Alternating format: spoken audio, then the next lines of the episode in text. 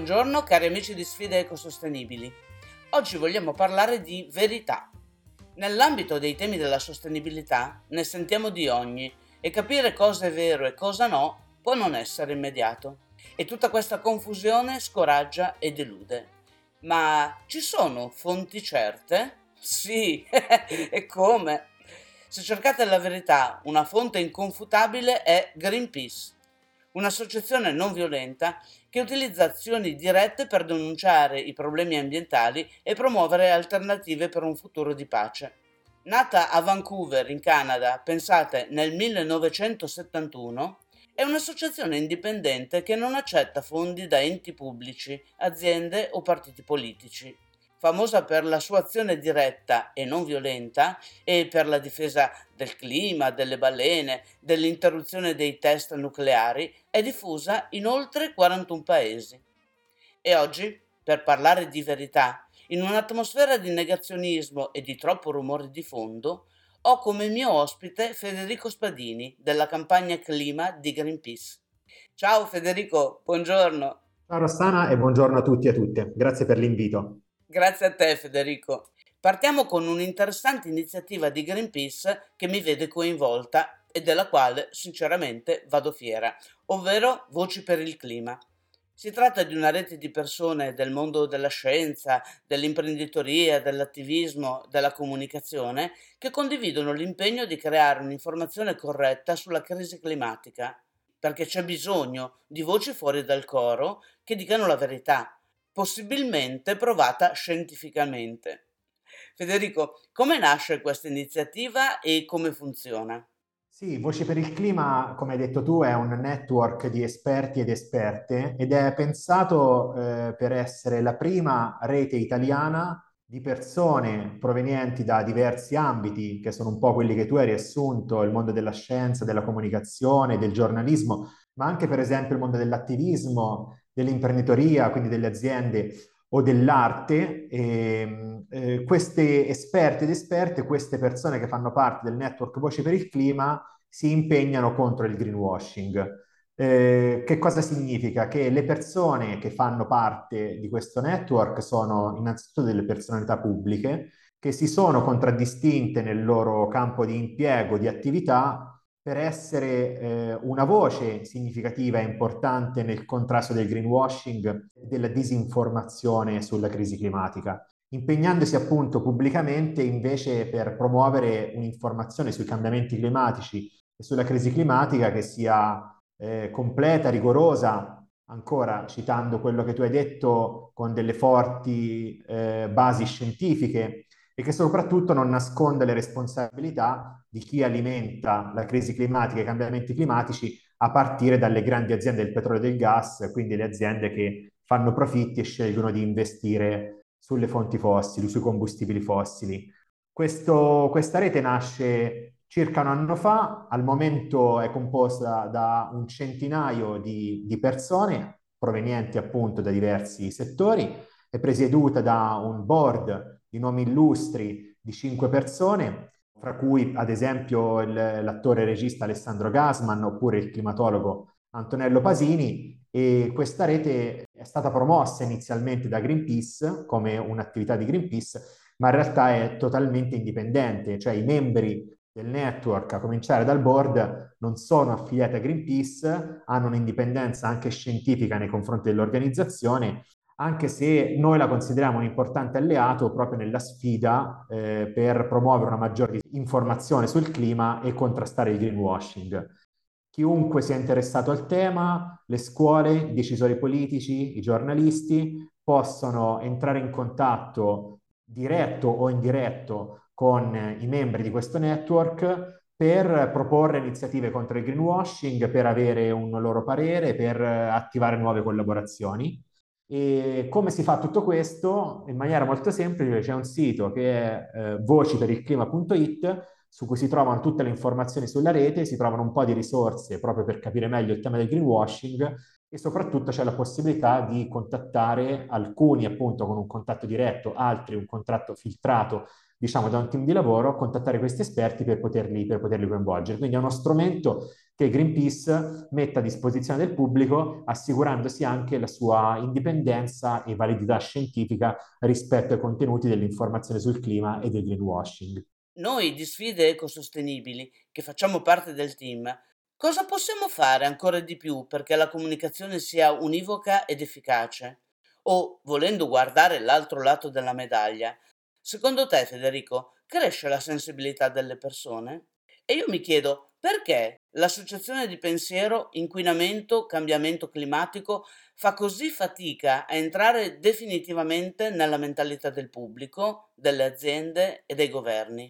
Diciamo, questa è un'ottima domanda a cui rispondere. Noi abbiamo notato che per fortuna negli ultimi anni la sensibilità delle persone è cresciuta, in generale sui temi ambientali, sui temi afferenti alla sfera della sostenibilità, ma anche nello specifico sul clima. Ne sono una dimostrazione i tanti movimenti di attivisti e attiviste per il clima che sono nati negli ultimi anni, a partire dalla nascita dei Fridays for Future ormai 4-5 anni fa, fino ad arrivare ai movimenti che hanno anche del, dire, delle pratiche più conflittuali verso i responsabili, che siano aziende o che siano eh, governi, i responsabili appunto della crisi climatica. È anche vero che però, nonostante questa maggiore sensibilità il tema dell'ambiente, del clima e della crisi climatica fa ancora molta fatica ad entrare nel dibattito pubblico e politico, soprattutto in alcuni paesi come l'Italia, o quando ci entra fa fatica a trovare eh, il ruolo di primo piano che dovrebbe avere. Noi sappiamo, non solo noi di Greenpeace, perché è la comunità scientifica che ce lo dice, che la crisi climatica è la, è, la, è la, crisi del nostro tempo, è il più grande problema diciamo, che ci troviamo di fronte, anche perché ha delle connessioni molto, non è solamente un, dire, una questione ambientale, ma delle connessioni molto forti con aspetti che riguardano la salute delle persone, il modo in cui viviamo, l'economia dei paesi, eh, delle questioni sociali, di disuguaglianza, riguardo le migrazioni, quindi è veramente al centro di eh, molteplici crisi in cui purtroppo ci troviamo nel mezzo. Il fatto che manchi un po' questo ruolo di primo piano nel dibattito pubblico e politico, nel, nella nostra analisi, nel, nella riflessione di Greenpeace, è dovuto anche al fatto che le aziende che hanno le principali responsabilità nella crisi climatica sono le stesse che operano un tentativo per nascondere il problema, per nascondere le proprie responsabilità. E questo è possibile perché queste grandi aziende, soprattutto quelle del petrolio e del gas, ma anche di altri settori inquinanti, ad esempio l'automotive, l'aviazione, il settore dei trasporti più in generale, esercitano un potere molto forte per influenzare e condizionare diversi settori, a cominciare dal condizionamento verso la classe politica, il condizionamento nel mondo dell'informazione e quindi dei media, ma anche un condizionamento più diretto verso quello che pensano i cittadini e le cittadine, quindi quello che pensano le persone. E esistono moltissimi studi e analisi che dimostrano questo tipo di condizionamento da parte dell'industria fossile, un po' sull'immaginario pubblico, ma anche sull'agenda politica e sul dibattito mediatico uno di questi studi, perlomeno in Italia, è proprio condotto da Greenpeace Italia in collaborazione con l'Osservatorio di Pavia. E vorrei un attimo parlarne perché penso che possa essere molto interessante e possa illustrare molto bene che cosa intendo per condizionamento, soprattutto nel mondo della comunicazione. L'Osservatorio di Pavia è un importante istituto di ricerca italiano specializzato nell'analisi comunica- de- della comunicazione e da circa due anni noi collaboriamo con loro per monitorare qual è la qualità dell'informazione sul clima, quindi restringendo il campo dall'ambiente a specificatamente a clima, sui principali media italiani. E facciamo questo analizzando eh, a blocchi di, di, tre mesi, quindi facciamo quattro monitoraggi, quattro report, pubblicazioni all'anno, su quanto spazio trova la crisi climatica sui principali TG e quotidiani italiani, eh, nell'ultimo anno abbiamo anche analizzato le principali pagine Instagram italiane. In che modo la crisi climatica viene raccontata? Quindi quanto viene raccontata e qual è la cornice narrativa attraverso cui se ne parla? Se vengono menzionati eh, i combustibili fossili e soprattutto se vengono menzionate le responsabilità delle aziende del petrolio e del gas che scelgono di investire nei combustibili fossili invece che le energie rinnovabili e quanta voce hanno, quanto è grande la voce di queste aziende responsabili eh, negli articoli, ma anche attraverso le inserzioni pubblicitarie che loro comprano negli spazi messi a disposizione, soprattutto sui quotidiani. E abbiamo fatto, a dirla tutta, questa, questo tipo di analisi, lo stiamo conducendo non solo sui mezzi dell'informazione, ma anche sui discorsi dei principali leader politici. Quindi stiamo andando a vedere un po' a tutto tondo il più possibile, ovviamente con i limiti, diciamo, di una qualsiasi analisi, eh, quali sono eh, i dati principali e i trend che si possono eh, riscontrare rispetto a questo tema. E quello che ne esce purtroppo è un quadro un po' scoraggiante in cui noi notiamo che in maniera abbastanza costante la crisi climatica trova poco spazio, si fa pochissimo riferimento all'industria fossile e quelle che sono le proprie responsabilità, quindi se ne parla molto spesso con un frame che riguarda magari l'economia e non l'ambiente e si dà molto spesso voce alle aziende inquinanti, ma senza indicare che sono le principali responsabili di questa crisi climatica e ambientale e c'è in, inoltre molta poca trasparenza, una scarsa trasparenza rispetto a se i mezzi di informazione e in questo caso specifico i quotidiani principali più diffusi in Italia prendono o no finanziamenti dalle aziende inquinanti del settore fossile e in quanto diciamo consistono, in quanto si quantificano questi finanziamenti. Rispetto a questo quadro non ci sorprende quindi che la questione della crisi climatica e del cambiamento climatico non riesca ad avere quella centralità che dovrebbe ricoprire nel dibattito pubblico, politico e mediatico italiano proprio perché subisce questo forte condizionamento. Sì, sì, ho visto sul vostro sito i report dettagliati della comunicazione, anche quella dei nostri ministri. Beh, ma qui rischiamo di perdere il focus affogando l'italiana tra i temi del negazionismo in contrapposizione al catastrofismo, facendo diventare la questione solo vincolata al profitto e alla perdita di posti di lavoro. Ma tutti i paesi europei hanno vincoli e sostegni economici da parte delle multinazionali. Però mi sembra che manifestino un maggior coraggio e coerenza. Tu Federico, cosa ne pensi? Come va nel resto dell'Europa? Allora, certamente in Europa diciamo, siamo di fronte ad uno scenario che è molto differenziato, in cui ci sono paesi che fanno sia peggio che meglio dell'Italia. E peggio e meglio sulla base di cosa? Ovviamente se andiamo a vedere quelle che sono le politiche energetiche innanzitutto, quindi dove i paesi scegliono di investire, se sui combustibili fossili, quindi su una tecnologia e una forma energetica del passato, oppure scegliono di investire per esempio sulle tecnologie pulite come eh, le energie rinnovabili, oppure per quanto riguarda il potere di condizionamento dell'industria fossile, quindi delle aziende rispetto agli affari pubblici dello Stato, oppure quanto spazio hanno le aziende per operare attraverso operazioni di greenwashing. Eh, quindi eh, ovviamente appunto, come detto, ci sono dei paesi che fanno molto bene su alcuni fronti, altri che fanno un po' meno. In generale, quello che noi notiamo come Greenpeace, che è anche per noi diciamo una fonte di preoccupazione, è che in Europa e anche in altre aree del mondo, a dire la verità, ma per ora teniamo il focus sull'Europa, si sta assistendo al ritorno di posizioni in parte negazioniste, negazioniste rispetto a cosa? Alle responsabilità delle azioni, delle attività antropiche rispetto al riscaldamento globale, ma se non negazioniste, diciamo sicuramente scettiche in materia di, di clima. E questo eh, viene, come dire, questa spinta eh, scettica o negazionista è dovuta anche all'avanzare nello spettro politico eh, dei governi di, di, delle forze di destra più, più conservatrici. Quello che è successo in Italia ne è un esempio, ma stiamo vedendo che che questa tendenza si sta ripetendo in altri, in altri, paesi europei, che sono delle forze politiche che tendenzialmente sono sempre state eh, meno attente alle questioni dell'ambiente, al, alle questioni del clima, invece più attente per esempio ai, ai risvolti diciamo, economici. E questa, questa, situazione in generale è, è, preoccupante anche perché in Europa a breve, eh, in Italia ad inizio giugno andremo a votare appunto per le elezioni europee e mentre nella scorsa diciamo legislatura c'è stata eh, un, una spinta a parlare di green con per esempio il Green Deal europeo e quindi a impegnarsi eh, il più possibile, anche se non se in maniera sufficiente, ma impegnarsi per l'ambiente e per il clima,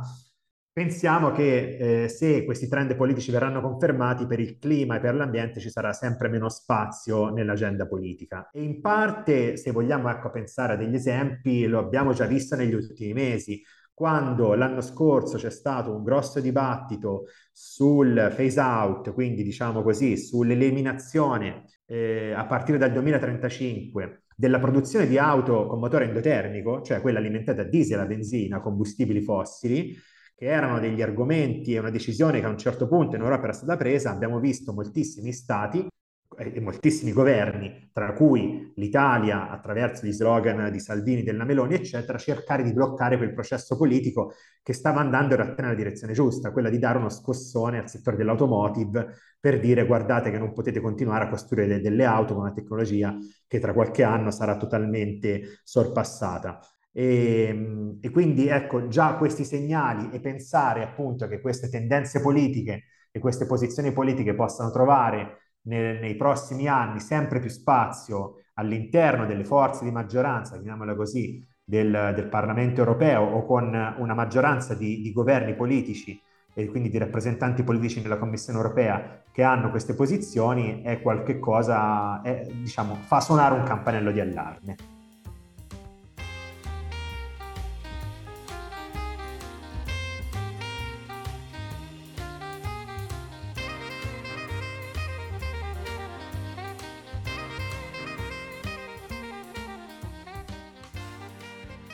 Sì, e poi dà ancora più adito al greenwashing, che è davvero subdolo e ingannevole, perché agisce a vari livelli di inconscio e la difficoltà di riconoscerlo non riguarda solo i consumatori finali, ma anche e soprattutto le scelte aziendali, scelte di prodotto e di fornitura, e mi riferisco alla catena del valore. Questa sfida riguarda micro, medie e grandi aziende, senza eccezione, soprattutto quando parliamo dei derivati del petrolio. Sì, esattamente. Diciamo che il greenwashing è un tema sicuramente molto complesso e che le aziende sono le prime che devono impegnarsi uh, a non diffondere comunicazioni subdole o ingannevoli. Il greenwashing è un fenomeno che in realtà diciamo, può essere anche ampliato oltre il mondo delle aziende. Si può parlare di greenwashing, per esempio, anche nella comunicazione o nelle politiche dei governi ma è un fenomeno prettamente aziendale perché proprio nasce come un tentativo delle aziende di poter continuare a vendere i loro prodotti, a incrementare il loro business utilizzando proprio questa parvenza, questa finta patina green attenta all'ambiente, verde e sostenibile che si danno. E quindi eh, che, cosa devono fare le aziende per non cadere nella trappola del greenwashing? Appunto, come ho detto, non devono diffondere comunicazioni subdole o ingannevoli e al tempo stesso devono cercare anche di allineare il più possibile le loro filiere produttive, la loro catena del valore, come tu hai detto, i loro modelli di business a quelli che sono gli impegni internazionali per il clima, quindi rendendoli la loro produzione o la loro diciamo, messa a disposizione di servizi più sostenibili e realmente green. Quindi si tratta da una parte di lavorare sulla comunicazione, ma dall'altra parte di essere veramente green. Certamente questa sfida riguarda tutti i tipi di aziende, dalle più grandi alle più piccole, e Greenpeace pensa però che ci siano delle aziende che hanno delle maggiori responsabilità le grandi aziende del petrolio e del gas e in generale dei combustibili fossili, come Eni, appunto l'azienda di Stato italiana che continua a trivellare il pianeta e a contribuire alla crisi climatica, devono essere le prime a operare questo tipo di cambiamento che in questo caso è più urgente e necessario che mai. Ecco, bravo. Infatti la prossima domanda era proprio questa. So che avete fatto una campagna strepitosa contro la comunicazione ingannevole di Eni che si è conclusa lo scorso 9 maggio presentando una causa civile nei confronti di Eni e anche contro il Ministero dell'Economia e delle Finanze e contro Cassa Depositi e Prestiti in quanto azionisti rilevanti di Eni. Sì, esatto. Diciamo che il 9 maggio è stata un po' la conclusione di una fase di campagna in cui noi da tempo avevamo cominciato a parlare di Eni in quanto eh, principale azienda eh, del petrolio e del gas in Italia, fra le più grandi al mondo ed è il emettitore di CO2, quindi l'azienda con le maggiori emissioni di, di gas serra che hanno un impatto sul clima in Italia, quindi l'azienda che ha delle responsabilità. E, e, il 9 maggio abbiamo in un certo senso sì concluso questa parte di campagna, ma in realtà il 9 maggio per noi è stato soprattutto un inizio perché abbiamo lanciato quella che noi eh, chiamiamo internamente, ma anche nella nostra comunicazione pubblica, la giusta causa, cioè una causa legale verso Eni, verso i due soggetti del, dello Stato, quindi il Ministero dell'Economia e delle Finanze e Cassa dei Posti e Prestiti, in quanto azionisti pubblici di Eni. E questa causa l'abbiamo lanciata però non da soli, ci siamo uniti a Recommon, che è un'altra organizzazione non governativa che fa inchieste, fa, fa campagne per contrastare lo strapotere dell'industria fossile ma soprattutto ci siamo uniti a 12 cittadini e cittadine italiane che sono i primi a subire le conseguenze dei cambiamenti climatici perché sono tutte persone che vivono in aree particolarmente colpite dagli eventi meteo estremi dovuti al riscaldamento globale e potenziati dal, dai cambiamenti climatici, per portare Eni in tribunale e farle pagare per i danni che sta causando con le sue emissioni di gas serra eh, di CO2 con le sue trivellazioni per il petrolio e per il gas e in generale con il suo business inquinante per tutto il pianeta. E, e questo ha degli impatti devastanti sulla salute del pianeta, ma anche sulla salute delle persone. Quindi dal 9 maggio noi siamo impegnati in questa causa legale e al tempo stesso stiamo facendo delle altre attività per promuovere eh, questa causa legale e sensibilizzare le persone. Eh, ne racconto solo una che mi sembra interessante ed è l'ultima in ordine di tempo, ma è stata particolarmente significativa perché ci ha, è l'attività con cui abbiamo chiuso eh, l'anno scorso e a inizio dicembre in concomitanza della COP, quindi eh, la, la, conferenza sul clima eh, internazionale che si è svolta a Dubai,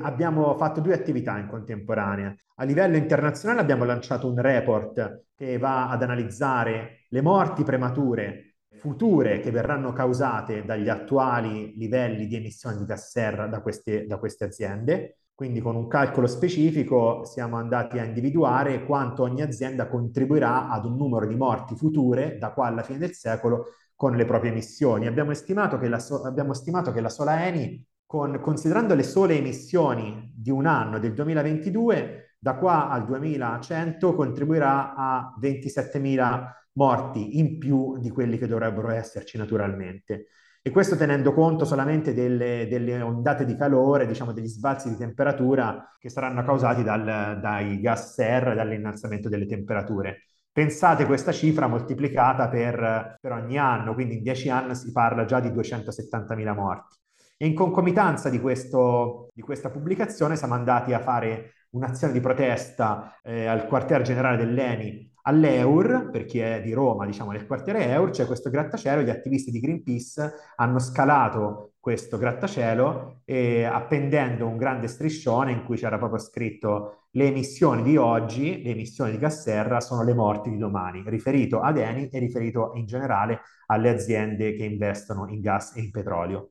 Siete veramente fantastici. Concordo che le condotte che causano il cambiamento climatico e violano i diritti umani debbano trovare risarcimento, anche se non basterà mai per compensare la perdita di salute e di vite umane, anche perché tutto questo quanto dolore genera. Ma di fatto la temperatura del pianeta aumenta e aumenterà sempre di più se non verranno rispettati gli obiettivi stabiliti dalla conferenza di Parigi. Cosa si vuole ottenere nello specifico, Federico, con questa causa civile? Te lo chiedo per creare una traccia, un metodo per ottenere il risultato desiderato. Sì, hai detto bene, per creare una traccia, per creare un metodo. Mm, faccio un piccolo inciso prima di rispondere alla tua domanda, che negli ultimi anni sono aumentate nel mondo le cause, le cosiddette climate litigation, cioè le cause legali di natura civile o penale che sono legate al, al tema del clima. Ad oggi se ne contano circa 2700 se non sbaglio. Questa è la prima in Italia che avviene verso un'azienda. C'è un'altra causa in Italia che si chiama giudizio universale che avviene verso il governo e lo Stato italiani ma ci sono degli altri eh, esempi, per esempio una causa in, in, Olanda verso Shell, una causa in Francia verso Total Energies e quindi abbiamo molti esempi anche di vittorie, di eh, risultati che sono stati ottenuti in tribunale. Quello che noi speriamo di ottenere e quindi la nostra richiesta attraverso la giusta, la giusta causa è duplice. La prima è che Eni, il Ministero dell'Economia e delle Finanze e Cassa Depositi e Prestiti SPA, che sono appunto i soggetti che noi cerchiamo di portare in tribunale, vengano accertati come responsabili per i danni che stanno creando attraverso appunto le emissioni, le loro politiche, i loro modelli di business. E quindi ci sia questo accertamento di responsabilità, è proprio il termine, come dire, tecnico e giuridico. La seconda è che queste realtà, a cominciare da Eni, che ovviamente è il, il, principale soggetto che emette, che veramente ha un impatto sul clima, siano condannate da un tribunale a tagliare, quindi a ridurre le proprie emissioni di gas serra e a rivedere il proprio modello di business per Eni e le proprie politiche per quanto riguarda il Ministero dell'Economia e delle Finanze, il Cassa Depositi e Prestiti, in modo che vengano obbligatoriamente, attraverso la decisione di un tribunale, resi compatibili con gli obiettivi dell'accordo di Parigi sul clima per contenere l'innalzamento della temperatura media globale. E che cosa possiamo fare noi, noi ascoltatori, noi cittadini, per sostenere questa e altre vostre campagne? Guarda, io sono convinta che sia necessario un cambio di mindset che ci permetta di uscire immediatamente dall'inerzia e compiere azioni a sostegno della verità, che come dico sempre è una sola. Sì, grazie per la domanda, ce lo chiedono in molti. Eh, per sostenere questa causa legale ad Eni si può per esempio aderire ad una petizione che noi stiamo promuovendo sul nostro sito, sul sito di Greenpeace e darci una mano a diffondere questa causa e a far parlare delle, delle responsabilità climatiche dell'azienda anche attraverso una serie di materiali che noi mettiamo a disposizione sul nostro sito, sui nostri social, attraverso le comunicazioni email che inviamo alle persone che decidono di sostenerci. Più in generale, ovviamente, questa non è l'unica attività a cui le persone possono aderire e se vogliono far sentire la loro voce, fare la loro parte e non necessariamente altre attività sono di Greenpeace, ma più in generale io penso e noi pensiamo che sia importante prendere parte delle campagne organizzate non solo da Greenpeace, non solo da organizzazioni, anche dai movimenti, da gruppi informali di persone, per esercitare in un certo senso la propria cittadinanza attiva per farsi sentire da un target, da un obiettivo che sia un governo di un'azienda e al tempo stesso, oltre a essere dei cittadini attivi attraverso campagne di sensibilizzazione, campagne politiche, ma anche attraverso, per esempio, l'esercitazione del proprio, del proprio diritto di voto. Abbiamo parlato prima delle, delle elezioni europee che avremmo fra qualche mese in Italia. Pensiamo al tempo stesso che sia importante adattare di stili di vita sostenibili e quindi rendere più sostenibile i nostri comportamenti, le nostre azioni, la nostra vita quotidiana per fare in modo che parole da una parte, fatte dall'altra, vadano di pari passo nella, nella giusta direzione, nella stessa direzione. Ecco, hai detto la parola magica, cambiare stile di vita. E visto che l'aspetto economico è determinante, se cambiamo anche gli stili dei nostri acquisti e ci rifiutiamo di acquistare ciò che sappiamo essere prodotto con energia fossile, scopriremo quanto potere ha la popolazione, soprattutto quando non compra. Sì, esattamente. Ovviamente noi esercitiamo un potere ogni volta che noi decidiamo di, di, comprare qualche cosa, un bene o un servizio. Questo, diciamo, eh, nel momento in cui noi esercitiamo una scelta, abbiamo il potere anche nel nostro piccolo di cambiare le cose. Noi, per esempio, qualche anno fa abbiamo promosso eh, un, un, piccolo kit, un documento che spiegava alle persone come poter eh, installare e eh, di quali benefici anche fiscali si poteva godere installando delle, dei pannelli fotovoltaici, per esempio, a casa. Quindi decidere di lasciare da parte l'elettricità e la fornitura energetiche basate su combustibili fossili ed abbracciare quelle basate su energia pulita e rinnovabile, oppure che cosa si può fare scegliendo la bicicletta o il trasporto pubblico rispetto alla macchina. Quindi, oppure anche abbiamo una serie di, di kit, di materiale informativo su tutti i benefici che si possono avere in termini di salute personale, ma anche in termini di impatto ambientale e climatico, scegliendo una dieta, per esempio, meno basata su prodotti di origine animale, quindi mangiare più verdure, andando a scegliere prodotti locali di un certo tipo che corrispondono a un tipo di agricoltura non intensiva e sostenibile da un punto di vista, diciamo, ambientale, sociale e anche che fa bene alla salute delle persone. Con tutte queste piccole azioni noi possiamo fare la nostra parte e possiamo completare, diciamo così, il resto cercando di essere cittadini attivi, impegnati, facendo sentire la nostra voce, quindi avendo un peso politico in un senso ampio del termine verso chi ha maggiore responsabilità di cambiare le cose come i governi e le principali aziende.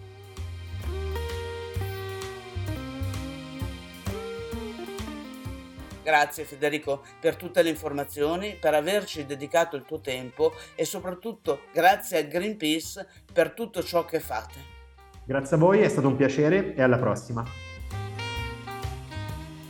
E noi, cari amici di Sfide Ecosostenibili, ci sentiamo settimana prossima. Ciao!